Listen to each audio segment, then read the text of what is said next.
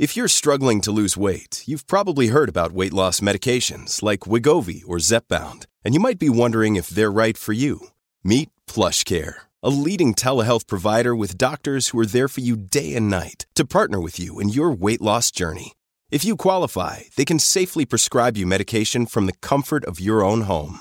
To get started, visit plushcare.com slash weight loss. That's plushcare.com slash weight loss. Plushcare.com slash weight loss. Method and Madness is a true crime podcast and contains descriptions of violence. Listener discretion is advised. Imagine if it was your brother. This is Method and Madness Justice for Adolfo Jimenez Vega. I'm your host, Don Gandhi.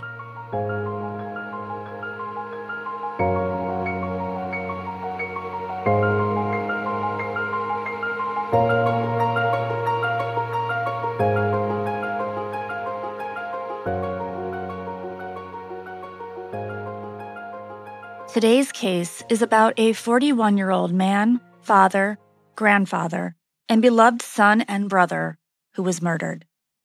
His family is devastated over this tremendous loss, which occurred earlier this year, and the victim's sister is using her voice to raise awareness, to let other families know that they too can use their voice.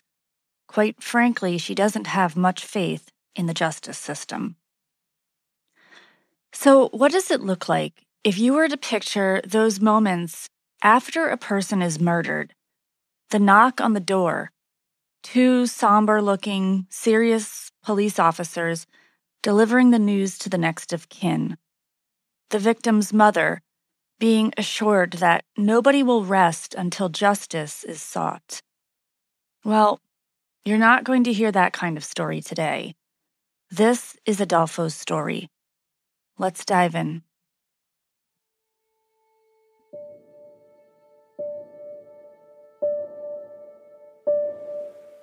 You know, for us, it's pain. It's pain that we have to live through every day. You know, not being able to talk to him. And I think the most hurtful thing is my mom being so depressed and just sitting in her chair staring at my brother's picture. You know, I'm a mom too, and I don't know the pain of losing a child. I just couldn't imagine, you know, what how she is feeling and stuff. And what constantly plays in my head is when we first saw our brother at the funeral home, you know, we walked in and she walked ahead of us and that scream she let out. You know, and it's like, does this man understand the pain that he caused our mom? The pain he's still causing her and will cause her until her last breath. You know? And it's so unfair that somebody can take the law into their own hand for not for no reason you know my brother wasn't attacking him he was walking away Today's case was brought to me recently by three different friends in the true crime community, which is pretty typical. When someone needs justice, this amazing community comes together, uses its platforms to reach the masses.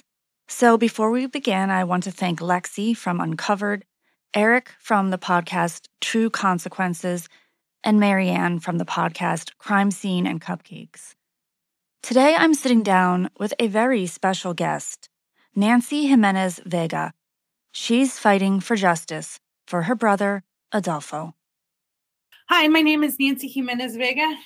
Um, I am the older sister of Adolfo. He was the youngest, so he was right under me. well, thank you for being here. And um, can you tell us about your brother? What was he like? He was such a goofball, I swear. Anything and everything he can find humor in and or try to make somebody laugh for, he would. You know, whether it was just talking crap until somebody said, you know, that's enough, or, you know, they started laughing, or him just doing goofy stuff and just, you know, one of the TikToks that I have of him that my mom and I really, really enjoy is one where he's like um, kind of galloping um, and there's a fart sound. and he moves his, you know, his hips and stuff with it and stuff. And we're like, oh my God, only, yeah, he would do that and stuff, you know. Not saying that I wouldn't, but, you know, he had a little bit more courage to do it actually on video um, and stuff. So he was, he was always fun. Adolfo was a father of four, had one grandson, as well as nieces and nephews. He was born in Coronado, California, in San Diego County on July 9, 1980. When he was four, he moved to Tehachapi, California, and lived there as well as in California City and Bakersfield throughout his life. He was an animal lover, a goofball, funny, loved by many, and formed friendships in elementary school that he carried with him into adulthood. He loved to joke that out of all of his siblings, he was the best looking one. His sister Nancy described that their childhood wasn't always easy and that life really took a turn in 1986 when her brother Jose was murdered. It shook the family to its core. Not long after that devastating event, their mother left their father. Their father, according to Nancy, dated a lot of women, and would sort of come in and out of his children's lives. He then settled down and married one woman and became stepfather to her children.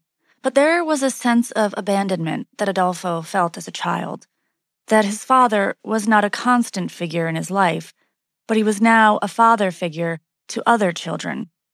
Nancy says that contributed to her brother's eventual struggles.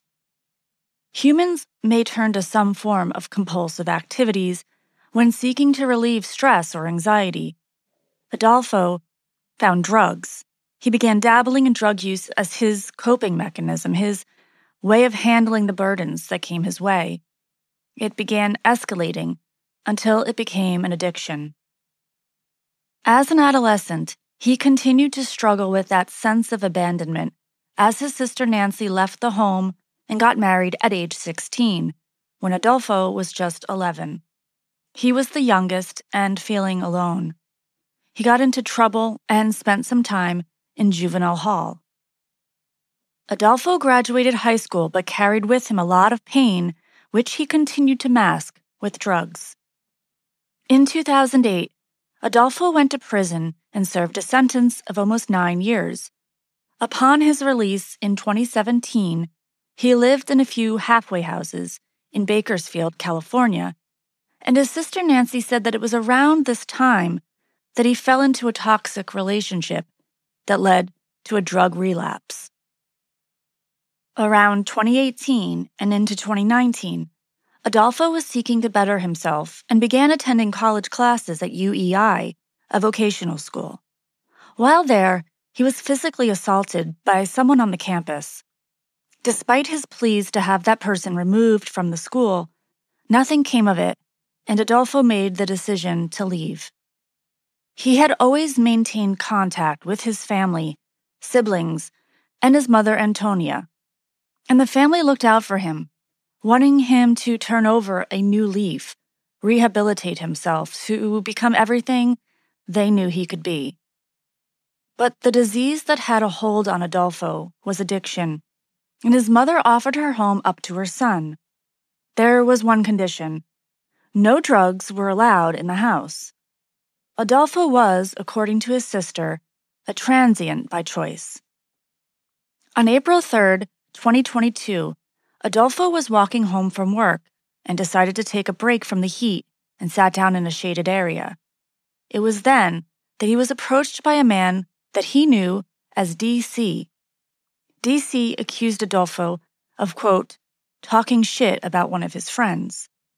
There was a verbal altercation, and DC tried to hit him with his fist but missed.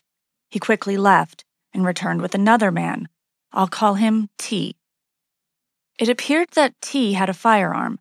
He pointed it at Adolfo and pulled the trigger three times, but due to a malfunction, the gun didn't fire. T then passed the firearm to DC, who then pointed it at Adolfo and pulled the trigger twice. It clicked, but didn't fire.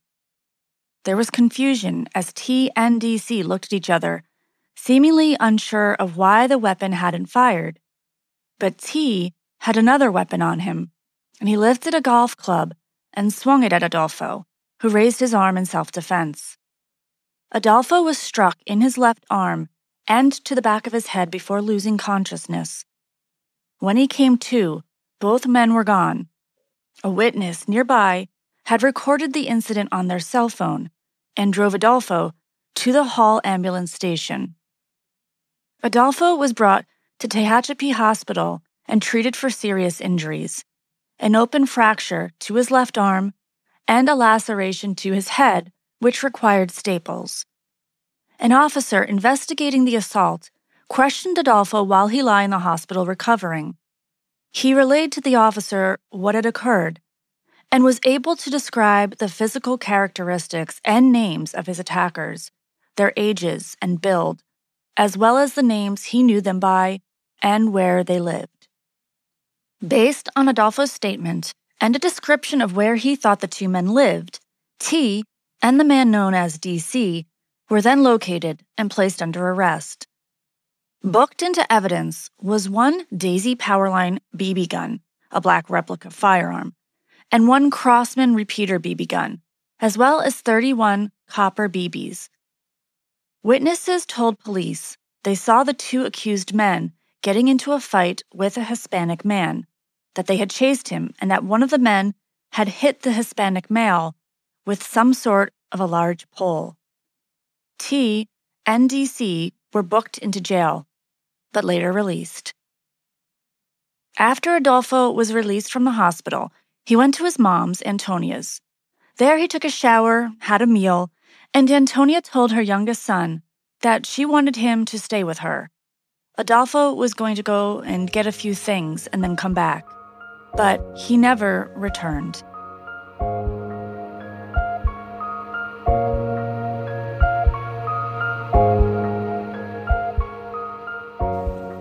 This episode is sponsored by BetterHelp. I don't know about you, but I'm really thankful that mental health and self care are taking more of a front seat these days. Therapy has helped me when I've felt overwhelmed and needed to sort some things out. Maybe you're feeling more stressed lately or like you're struggling with work or personal relationships. However, you're feeling, you deserve to be happy and to know that there is no shame in therapy.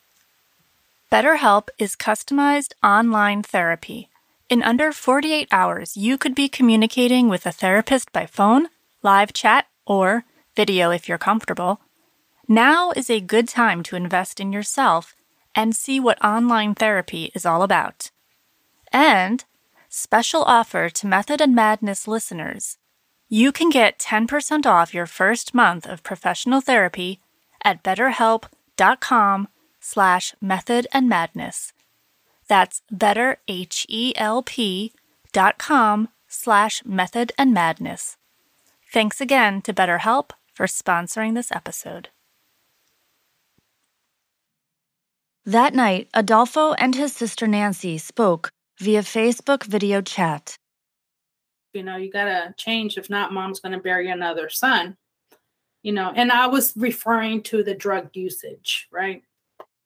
And stuff like that. Because he was transient by choice, we offered him to come live here in Arizona with me and stuff like that. And but I told him specifically, you just can't be doing any of that crap because I I'm going through licensure for my um, counseling. I work with you know foster um, kids and stuff like that, and I'm not trying to jeopardize that, right?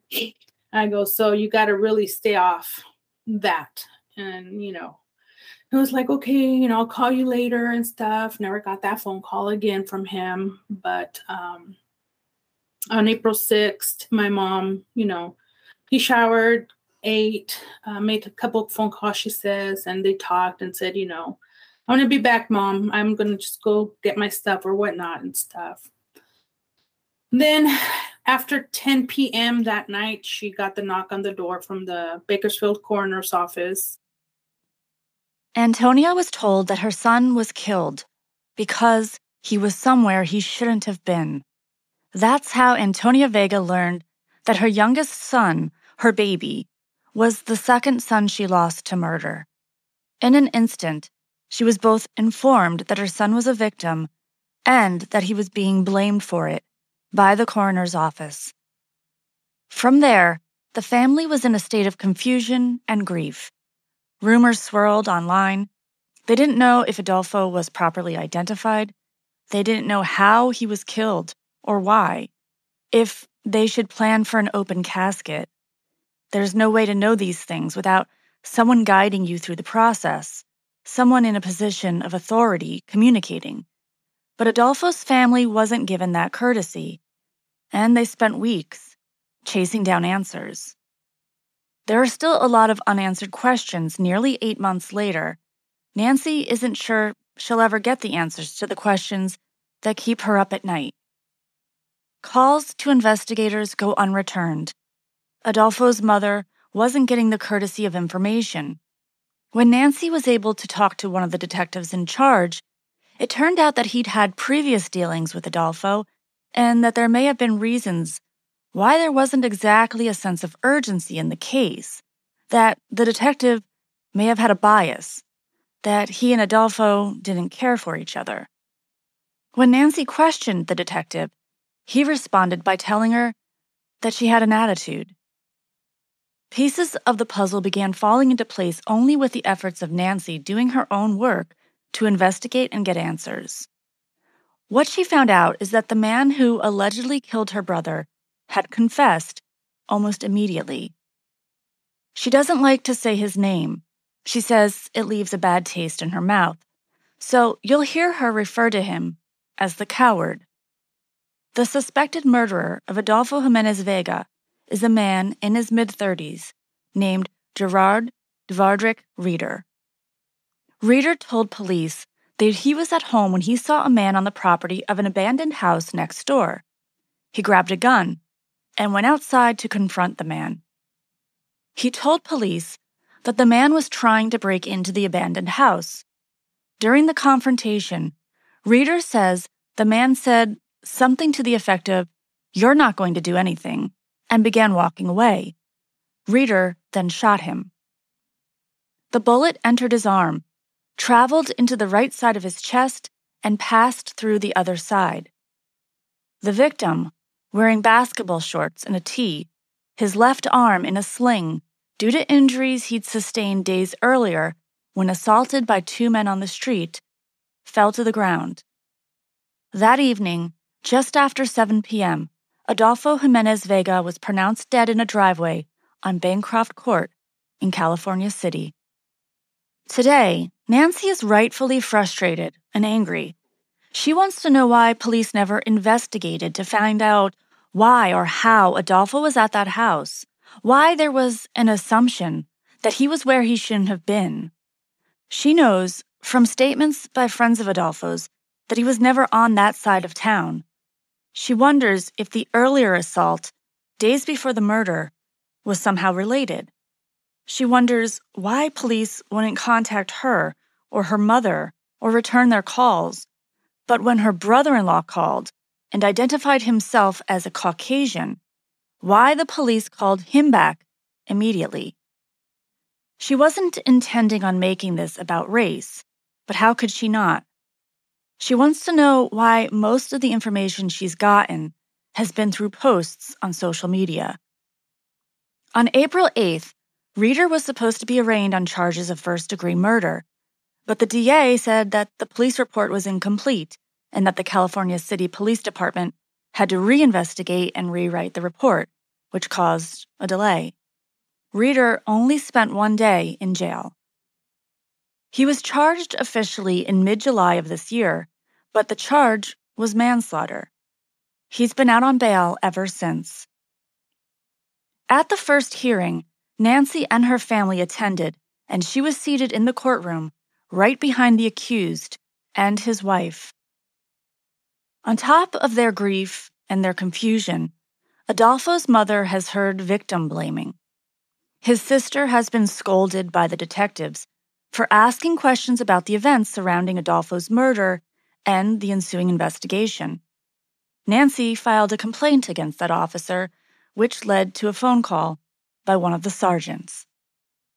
He told me the coward was a pillar of the community. And then, um, you know, he basically said that his um, sergeant or his detective didn't do anything, you know, wrong, quote unquote. And he saw, Did I answer all your questions? And I was like, mm, You didn't answer anything. I go, You basically called me to tell me what you wanted to tell me. I go, But no, you didn't answer any questions that I had because you're just basically, you know, dodging anything and or rebuttaling anything I'm saying. On top of everything, the suspected murderer of Adolfo Jimenez Vega was now being called a pillar of the community by one of the investigating officers. And in another blow, the charges against the two men who had allegedly assaulted Adolfo, T and DC, those charges were dropped since the victim was now deceased and police said they had no witnesses. The police department, Nancy discovered, doesn't have a police chief and is a revolving door in general. Officers right out of the academy work there. It's a small town and they get their feet wet and then move on. She doesn't shy away from talking about her brother's struggles, but she doesn't want her brother's murder to be swept under the rug. His life mattered. She doesn't want to make it about race, but she can't help but feel that law enforcement just doesn't care that a Hispanic male was shot and killed. They don't care to investigate and find out the circumstances around his murder. She wants family members to have a voice to be able to talk to investigating officers and get answers, even if that answer is, I'm sorry, but this is an open investigation and we can't discuss that right now. She wants to know why a man would grab a gun, confront someone on an abandoned property, and shoot them dead in a driveway, only to later be called a pillar of the community by the investigating police department. There's no guideline, no rule book on how a family should navigate the trauma of losing a loved one to violence. But the avoidance, the calling out family members for quote unquote having an attitude, is hurtful in an already painful time. There needs to be change. As Nancy says, it only takes one person to change one attitude and for that ripple effect. To support Adolfo's family in their fight for justice, search for the hashtag Justice for Adolfo Vega on social media. There's a petition on change.org that can be signed. The link is in the show notes. Thank you so much to Nancy Vega for sharing your story and for being your brother's voice. Thank you so much for listening to Method and Madness. I appreciate you. This is an independent podcast so if you'd like to show your support, you can leave a five star rating on Spotify or a five star review on Apple Podcast or on Podchaser. It makes the show more visible for new listeners. I'm on Twitter at MethodPod and on Instagram at Method and Madness Pod. There's a Method and Madness page on Facebook. To chat or discuss the episode, reach out to me at methodandmadnesspod at gmail.com. Method and Madness is researched, written, and hosted by me. It is sound edited by Mo and Spo. That's it for this week. Until next time, take care of yourself. For crisis support, text hello to 741 741.